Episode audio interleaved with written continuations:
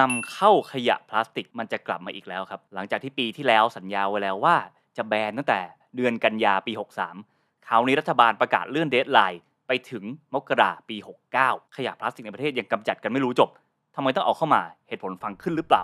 มาคุยกันวันนี้ครับในเถื่อน Daily ครับ ปัญหาการนำเข้าพลาสติกเนี่ยมันเกิดขึ้นยังไงนะครับ มันมีที่มาที่ไปยังไง แล้วมันจะส่งผลยังไงกับการรีไซเคิลขยะในประเทศไทยบ้างนะครับ ต้องเท้าความไปถึงสิ่งที่เกิดขึ้นในประเทศจีนเมื่อปี 2560 ก่อน โดยก่อนหน้านี้นะครับประเทศจีนเนี่ยเป็นเหมือนกับโรงงานรีไซเคิลของโลก ประเทศพัฒนาแล้วทั้งหลาย แถวยุโรปก็ดี แถวอเมริกาก็ดี เวลาเขามีขยะที่แยกมาอย่างดีแล้วนะครับผมเขาไม่มีที่จัดการอะไรเอง หรือว่าการจัดการในบ้านเขาต้นทุนมันสูงเกินไป สุดท้ายมันถูกกว่าที่เขาจะส่งออกไปยังประเทศจีน จีนก็รับขยะเหล่านี้เข้ามารีไซเคิลเป็นปริมาณมหาศาลมากๆนะครับผมแต่สุดท้ายจัดการได้ไม่ดีนะครับแล้วก็ตัดสินใจว่าเออเลิกดีกว่านะครับ ตั้งแต่ปี 60 เนี่ยก็มีการประกาศแบนจากทางรัฐบาลจีนไม่นำเข้าขยะอีกต่อไป ทีนี้ผลกระทบจากการกระทำครั้งนั้นของจีนก็คือโรงงานรีไซเคิลของโลก หรือว่าที่ dump ขยะรีไซเคิลของโลกเนี่ยก็ย้ายจากจีนมาสู่เอเชียตะวันออกเฉียงใต้อาเซียนแถวบ้านเรา มีการเติบโตตัวเลขการนำเข้าขยะนะครับ อันนี้ผมพูดถึงขยะทุกประเภทเลยนะครับ ผมไม่ใช่แค่พลาสติก นี่พูดถึงแก้วอลูมิเนียมกระดาษ e-waste ทุก ๆ อย่างเลยเนี่ยตั้งแต่ปี 59 ถึงปี 61 เนี่ย นะครับในช่วงเวลา 3 ปี โตขึ้น 171%นะครับเกือบ 2 เท่า เอาแค่ประเทศไทยครับในปี 61 ครับหลังจากมีการแบนในจีนเนี่ยปริมาณการนำเข้าขยะในไทยนะครับเพิ่มขึ้น 8 เท่านะครับเป็นปริมาณถึง 5 0 0แสนตันในปี 2561 5แสนตันมันใหญ่ประมาณไหน ก็เปรียบเทียบให้เห็นว่าประเทศไทยเราเนี่ยผลิตขยะประมาณวันละ 78,000 ตันนะครับ5แสนตันก็เท่ากับขยะทั้งประเทศของเรานะฮะประมาณ 6-7 วันน่ะใน 1 ปีเนี่ยประเทศไทยผลิตขยะทั้งหมด 28 ล้านตันนะครับ5แสนตันก็คิดเป็นเปอร์เซ็นต์ที่มากพอสมควรเลยของขยะที่นำเข้ามาในบ้านเรา ซึ่งเหตุผลที่พอจีนแบนแล้วเขาเอามาสู่บ้านเราและอาเซียนแทนนี่ก็เพราะว่าแถวบ้านเราเนี่ยแรงงานถูก แล้วก็ไม่ค่อยมีมาตรการดูแลอย่างเป็นทางการเท่าไหร่นะครับมาตรฐานมันหย่อนยาน ก็เลยทำให้หลาย ๆ ประเทศเลือกจะส่งออกมาที่นี่เพราะว่ามันถูกที่สุด และผลพวงที่ตามมาก็คือ มันไปหยุดวงจรการรีไซเคิลขยะในประเทศของเราเองนะครับ ซึ่งปีที่แล้วผมได้สัมภาษณ์คุณเปรมจากเพจลุงซาเล้งกับขยะที่หายไป ซึ่งเป็นผู้เชี่ยวชาญที่สามารถตอบได้ดีที่สุดนะครับว่าการนำเข้าขยะเนี่ยจะส่งผลอะไรกับวงการรีไซเคิลของไทยบ้าง พอมันตัดตอนการระบบการคัดแยกขยะตั้งแต่ต้นทางครัวเรือนซาเล้งร้านของเก่า โดยการนำเข้าแทนที่ด้วยขยะนำเข้าเนี่ยมันก็ทำให้ระบบรีไซเคิลในประเทศเนี่ยมันอยู่ไม่ได้นะครับเพราะว่ามันถูกแข่งขันมันมันแข่งขันในตลาดไม่ได้นะครับเขาก็ซื้อของถูกกว่า ระบบของเราก็จะล้มทั้งหมด นั่นแปลว่ารถซาเล้งก็จะหมดแรงจูงใจในการ นำขยะมาขาย คนแยกขยะตามบ้าน เขาก็ไม่รู้จะแยกไปทำไมในเมื่อขายไม่ได้ราคาทั้งหมดที่เพราะการนำเข้าขยะใช่ครับ พูดถึงการนำเข้าขยะในประเทศไทยนะครับ นอกจากปัจจัยที่เกิดจากจีนปิดประเทศตัวเองในการรีไซเคิลแล้วยังมีอีกสิ่งหนึ่งที่เรียกว่าอนุสัญญาบาเซล เป็นสัญญาระหว่างนานาชาตินะครับที่ไทยลงชื่อเข้าร่วมไปในปี 1990 โดยมีเนื้อหาสำคัญก็คือ มีข้อห้ามไม่ให้รัฐที่พัฒนาแล้ว เอาขยะที่เป็นพิษเอาสารพิษไปทิ้งในประเทศกำลังพัฒนาได้ โดยอนุสัญญานี้นะครับเกิดขึ้นมาเพื่อควบคุมการเคลื่อนย้าย หรือการนำเข้าส่งออกของเสียอันตรายข้ามชายแดน นั่นแปลว่าการส่งของอันตรายไปสู่ประเทศไหนก็ตามแต่ ต้องได้รับการยินยอมจากรัฐของประเทศนั้นก่อนนะครับซึ่งข้อดีก็คือมันเป็นการปกป้องไม่ให้ประเทศโลกที่ 1 สามารถเอาขยะเป็นพิษขยะอันตรายไปทิ้งยังประเทศที่ยังไม่พัฒนาได้ ถ้าสมมุติว่ามีการตรวจพบว่ามีการเอาขยะอันตรายข้ามชายแดนอย่างผิดกฎหมาย ก็จะมีกระบวนการ เคลื่อนย้ายขยะเหล่านี้กลับไปยังประเทศต้นทางให้ไปกำจัดกันเอง แต่ก็มีข้อเสียเหมือนกัน ข้อเสียก็คือว่ามาตรฐานนี้มันครอบคลุมหมดของประเทศสมาชิกอนุสัญญานี้ แปลว่าไม่ว่าคุณจะพัฒนาแล้วหรือยังไม่พัฒนาเนี่ย คุณโดนมาตรการเดียวกันหมด บางประเทศอาจจะมีขยะ e-waste ในประเทศ พวกบางอย่างที่กำจัดได้ยาก เช่นหม้อแปลงไฟฟ้าที่มีสาร PCB เป็นต้น แล้วไม่มีโรงงานที่สามารถรีไซเคิลหรือกำจัดอย่างถูกวิธีในประเทศตัวเองได้ แต่ด้วยอนุสัญญานี้ประเทศที่ยังไม่มีโรงงานเหล่านั้น ก็ไม่สามารถส่งออกไปให้ประเทศแถวยุโรปหรืออเมริกาจัดการแทนได้ เพราะว่ามันถือว่าเป็นการ ส่งของอันตรายข้ามชายแดนเหมือนกัน แต่ถึงแม้ว่าจะมีอนุสัญญานี้นะครับเอาไว้ป้องกันในระดับนานาชาติไม่ให้เอาขยะที่เป็นมลพิษเนี่ยข้ามชายแดนเข้ามาได้ แต่มันยังมีช่องโหว่อยู่ครับนั่นคือเรื่องของ e-waste หรือขยะอิเล็กทรอนิกส์บางครั้งมีการแอบเอาเครื่องใช้ไฟฟ้าที่ยังไม่เสียยังพอใช้ได้จริงๆก็เป็นขยะแหละเป็นของที่ไม่มีใครเอานะครับผมเข้ามาในประเทศไทยนะครับโดยอ้างว่านี่ไม่ใช่ขยะนะ นี่คือเครื่องใช้ไฟฟ้ามือสองเพราะฉะนั้นก็เลยเข้ามาในประเทศไทยจำนวนมาก แล้วก็ไปปะปนกับขยะประเภทอื่นๆ ซึ่งแน่นอนว่าในประเทศไทยเนี่ยเราไม่มีโรงงานเราไม่มีระบบการจัดการที่จะสามารถรองรับขยะเหล่านี้ ในปริมาณมหาศาลขนาดนั้นได้ สิ่งนี้เกิดขึ้นเรื่อยๆนะครับผมจนกระทั่งประเทศไทยเนี่ยเคยพิจารณาแล้วว่าจะออกจากอนุสัญญาบาเซลนี้หรือเปล่าในปี 2561 นะครับแต่สุดท้ายก็ตัดสินใจว่าเออยังไม่ออกแล้วกันเพราะฉะนั้นสรุปปัญหาการนำเข้าขยะในประเทศไทยเนี่ยนะครับผมหนึ่งคือมันทำให้ขยะในประเทศไทยเองราคาถูกไปป้องกันไม่ให้ระบบรีไซเคิลในประเทศไทยสามารถเติบโตด้วยตัวเองได้ และ 2 คือบางโรงงานรีไซเคิลในประเทศไทยไม่ได้มาตรฐานนำเข้าขยะมารีไซเคิลแล้วก็กลายเป็นมลพิษต่อนะครับจัดการดูแลไม่เรียบร้อย และ 3 คือมีช่องโหว่ทางอนุสัญญาให้สามารถลักลอบเอาขยะประเภทบางอย่าง ซึ่งจริงๆแล้วควรจะห้ามกันเข้ามาสู่ประเทศไทย แล้วเราไม่สามารถมีโรงงานมีเครื่องมือในการจัดการที่ดีพอได้ สุดท้ายก็กลายเป็นมลพิษเช่นเดียวกัน ซึ่งปัญหาทั้งหมดนี้นะครับก็ส่งผลให้รัฐบาลไทย จัดตั้งคณะอนุกรรมการขึ้นมา ชื่อว่า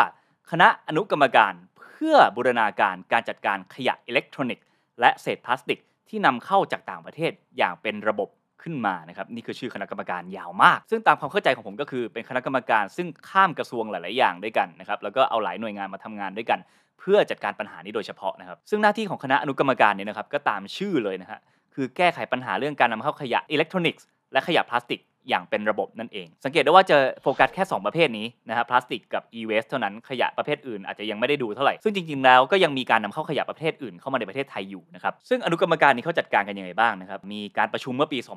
2561 มีมติว่าให้หน่วยงานที่เกี่ยวข้องเนี่ยเพิ่มความเข้มงวดในการนำเข้าขยะอิเล็กทรอนิกส์ยกเลิกการนำเข้าขยะอิเล็กทรอนิกส์บางประเภท อนุญาตให้นำขยะโลหะบางประเภท เช่นทองแดงอลูมิเนียมได้ โดยต้องทำความสะอาดมาแล้วและพร้อมใช้งานในการประกอบอุตสาหกรรมต่อไป แต่ที่สำคัญนะอันนี้ฟังดีๆนะครับมีการตั้งเป้าให้ยกเลิกการนำเข้าเศษพลาสติกภายใน 2 ปี ตอนนั้นคือมติประชุมเมื่อปี 61 แปลว่าตั้งเป้าไว้ว่า ภายในปี 2563 ประเทศไทยต้องเลิกการนำเข้าเศษพลาสติก ทีนี้ขอพอสไปแป๊บหนึ่งขออธิบายเพิ่มเติมนะฮะทำไมต้องใช้คำว่าเศษพลาสติกทำไมไม่ใช้คำว่าขยะพลาสติก ราะว่าตามมาตรฐานของกรมควบคุมมลพิษเนี่ยสองคำนี้ไม่เหมือนกันนะครับ ขยะพลาสติกกับเศษพลาสติก ขยะพลาสติกเนี่ยหมายถึงชิ้นงานหรือชิ้นส่วนพลาสติก ที่ใช้งานแล้วหรือไม่ก็ตาม จนถูกนำไปทิ้ง ไม่เป็นที่ต้องการอีกต่อไป แล้วก็เสื่อมสภาพไม่สามารถใช้งานได้นะครับหรือมีการปนเปื้อนกับขยะ หรือวัสดุประเภทอื่น ก็คือขยะพลาสติกแหละเอาไปทิ้งนะขณะที่เศษพลาสติกเนี่ยคือเศษตัดและของที่ใช้ไม่ได้ที่เป็นพลาสติก ไม่ว่าจะใช้แล้วหรือไม่ก็ตาม แปลว่าไอ้พวกของเสียจากโรงงานอะไรที่อาจจะมาจากเบ้าหลอมพลาสติกทั้งหลายถึงแม้ยังไม่ได้เอาไปทิ้งเป็นขยะแต่ใช้ไม่ได้แล้วก็ถือเป็นเศษพลาสติกได้เช่นเดียวกัน ซึ่งตามประกาศของศุลกากรนะครับพลาสติกที่ผ่านเข้ามานะครับเขาให้นิยามว่าเป็นเศษพลาสติกนะครับไว้ใช้สำหรับเป็นวัตถุดิบในการประกอบอุตสาหกรรมเท่านั้นนะฮะไม่ใช่ขยะพลาสติกนะครับทีนี้กลับมาเรื่องมาตรการการนำเข้าเศษพลาสติกต่อนะครับอ่าหลังจากมีมติการประชุมออกมานะครับผมก็มีการกำหนดโคต้าระหว่างปี 61ถึง63 นะฮะ 61 เนี่ย ให้นำเข้าได้ไม่เกิน 70,000 ตัน ปี 62 ให้ไม่เกิน 40,000 ตัน และปี 63 ห้ามนำเข้าเลยใบอนุญาตตามโคต้าทั้งหลายเนี่ยก็ถือว่าหมดอายุในปี 63 เลย ตอนนี้ขออธิบายเสริมเพิ่มเติมก่อนว่าทำไมต้องนำเข้าเศษพลาสติกเข้ามาเพราะว่าโรงงานรีไซเคิลเนี่ยเขาต้องการวัตถุดิบนะครับไปรีไซเคิลพลาสติกแล้วเอาไปทำวัสดุต่างๆ ต่อขายให้โรงงานอุตสาหกรรมต่อ แล้วขยะในประเทศไทยเขาบอกว่าคุณภาพไม่ดีพอ เพราะไม่มีการแยกมามีการปนเปื้อนอะไรบ้าง แล้วขยะพวกนี้ ยิ่งแยกมาน้อย พอถึงโรงงานเนี่ยมันยิ่งแพง เพราะว่าต้องผ่านแรงงานหลายขั้นตอนมีซาเล้งมาแยก มีร้านรีไซเคิลมาแยกต่อต้องมีการชำระล้างอะไรให้สารปนเปื้อนออกไปมันเลยแพง ถ้าขยะที่แยกมาดีๆแล้วราคามันจะถูก นั่นแปลว่าสุดท้ายแล้วเขาไปนำเข้าขยะจากต่างประเทศมาต้นทุนเขาน้อยกว่าด้วยซ้ำเพราะฉะนั้นก็เลยมีความต้องการมี demand ในการนำเข้าเศษพลาสติกจากต่างประเทศนั่นเองนะครับผมทีนี้เหตุการณ์ก็ดำเนินเรื่อยมาจนถึงเดือนกันยายนปี 2563นะครับปีที่แล้ว ทางสมาคมซาเล้งร้านรับซื้อของเก่านะครับองค์กรภาคประชาสังคม 65 องค์กรเนี่ย ตอนนั้นได้ออกมาเรียกร้องนะครับให้รัฐบาลนะฮะให้คณะอนุกรรมการเนี่ยบริหารจัดการขยะพลาสติกและขยะอิเล็กทรอนิกส์เนี่ยได้ยึดตามมติเดิม คือเลิกนำเข้าขยะพลาสติกเด็ดขาดตามที่สัญญาไว้เดือนกันยายนปี 63 แต่อีกด้านหนึ่งนะครับก็มีกลุ่มโรงงานที่ต้องการวัตถุดิบพวกเศษพลาสติกนำเข้านี่แหละต้องการผลักดันให้ยังคงมีการนำเข้าเศษพลาสติกต่อไป มีการอ้างจากกลุ่มโรงงานนี้นะครับว่าต้องการวัตถุดิบเพื่อไปประกอบให้ธุรกิจอยู่ได้เนี่ยต้องการเศษพลาสติกนำเข้าถึง 6 0แสนกว่าตันต่อปีนะครับตัวเลขใหญ่มาก ทั้งที่ความจริงก่อนหน้านั้นก่อนปี 60 เนี่ยตัวเลขการนำเข้าเศษพลาสติกเนี่ยเฉลี่ยปีหนึ่งก็ไม่เกินปีละ 5 0 0 0 0 6 0 0 0ตันอะไรอย่างนี้ ตอนนี้อยู่ดีๆตัวเลขบวมขึ้นมานะครับ6 0แสนกว่าตัน เพราะอะไรทำไม ซึ่งฝั่งโรงงานบอกว่าอย่างนั้นนะครับ อีกด้านหนึ่งทางวงษ์พาณิชย์ร้านรีไซเคิลที่เป็นแฟรนไชส์ที่ใหญ่สุดในประเทศไทยนะฮะบวกกับสมาคมซาเล้งเนี่ยก็บอกว่าจริงๆ วัตถุดิบเศษพลาสติกขยะพลาสติกในไทยมันพออยู่แล้ว เพียงพอ demand ต้องการของโรงงานทั้งหมด ทำไมไม่เอาเศษพลาสติกในประเทศไปจัดการให้เรียบร้อยทำไมต้องนำเข้ามาด้วย เราไม่ใช่ถังขยะโลกนะ สุดท้ายครับ คณะอนุกรรมการก็ตัดสินใจในการประชุมเมื่อวันที่ 25 มกราคมปี 64 นะครับ เมื่อต้นปีนี้นะฮะเพื่อยืดโควต้าการนำเข้าเศษพลาสติก จากเดิมจะแบนในปี 63 ไปสู่ 1 มกราปี 69 ซึ่งทางสมาคมซาเล้งเครือข่ายภาคประชาสังคมเนี่ยบอกว่าผิดหวังมาก เป็นการประชุมที่แบบตัดสินใจอย่างเร่งรีบมาก แล้วก็ผิดแนวทางที่รัฐบาลประกาศมาเองด้วยซ้ำ เรื่อง BCG เคยได้ยินกันไหมครับ ที่รัฐบาลเคยประกาศว่าเราอยากเป็น BCG เป็น Bio Economy นะครับเป็น Circular Economy เป็น Green Economy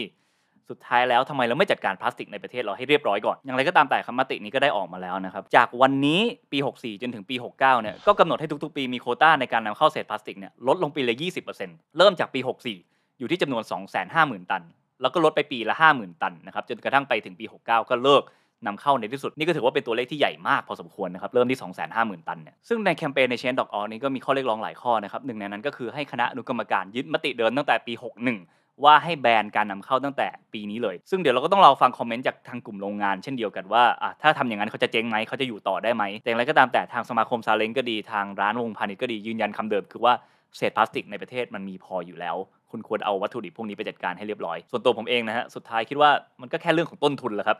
ถ้าขยะนำเข้ามันราคาดีกว่าขยะในประเทศเขาก็อยากนำเข้าแค่นั้นแหละ แล้วก็พยายามพูดคุยทุกอย่างให้ยังสามารถนำเข้าตรงนั้นได้ เพราะว่าต้นทุนถูกลงกำไรก็มากขึ้น จริง ๆ ประเด็นเรื่องของการจัดการเรื่องขยะในประเทศไทยเนี่ยมีหลายประเด็นมาก ซึ่งที่เราพูดกันมาเนี่ยมันเป็นเรื่องของการนำเข้าขยะประเภทเดียวเท่านั้น ยังไม่พูดถึงการนำเข้าขยะประเภทอื่น การจัดการขยะจากหน้าบ้านทุกคน การจัดการขยะอุตสาหกรรม ไปจนถึงเรื่องของขยะในทะเลขยะในธรรมชาติ นะครับสิ่งเหล่านี้ก็เป็นประเด็นแยกย่อยต่อไปอีก ซึ่งผมก็ขอแอบประกาศนิดนึงนะครับว่าตัวผมเองวรรณสิงห์เนี่ยได้ไปลงเรียนหลักสูตร การจัดการขยะพลาสติกทางทะเลเรียบร้อยแล้วนะครับ ชื่อภาษาอังกฤษคือ Marine Plastic Abatement เรียนที่สถาบัน AIT ตั้งใจจะเอาจริงเรื่องนี้เต็มที่นะฮะ เริ่มเปิดเทอมวันเกิดพอดี เมื่อวานนี้วันที่ 9 สิงหานะครับ ในในวันเกิดแล้วนะครับ ใครอยากร่วมกันสนับสนุนช่องเถื่อน Travel นะครับ ผมก็สามารถดูท้ายคลิปนี้ได้เลยว่า support ให้พวกเราสามารถทำ content ดีๆอย่างนี้ต่อไปเรื่อยๆ แทบทุกวันได้ยังไงได้บ้างนะครับ วันนี้ขอบคุณครับ อายุ 37 แล้วจ้า แฟนๆเถื่อนช anel ทุกๆ คนนะครับที่ชอบคอนเทนต์ความรู้เกี่ยวกับเรื่องสังคม สิ่งแวดล้อมการเมืองแบบนี้นะครับเรามีอัปโหลดใหม่กันแทบทุกวันเลยครับผมสามารถติดตามได้ทาง Facebook Fanpage วรรณสิงห์และ Facebook Fanpage เถื่อนช anel ครับผมหรือไม่เข้าไปใน YouTube นะครับกด subscribe ช่องเถื่อนช anel อย่าลืมเปิดกระดิ่งกันด้วยนะจ๊ะ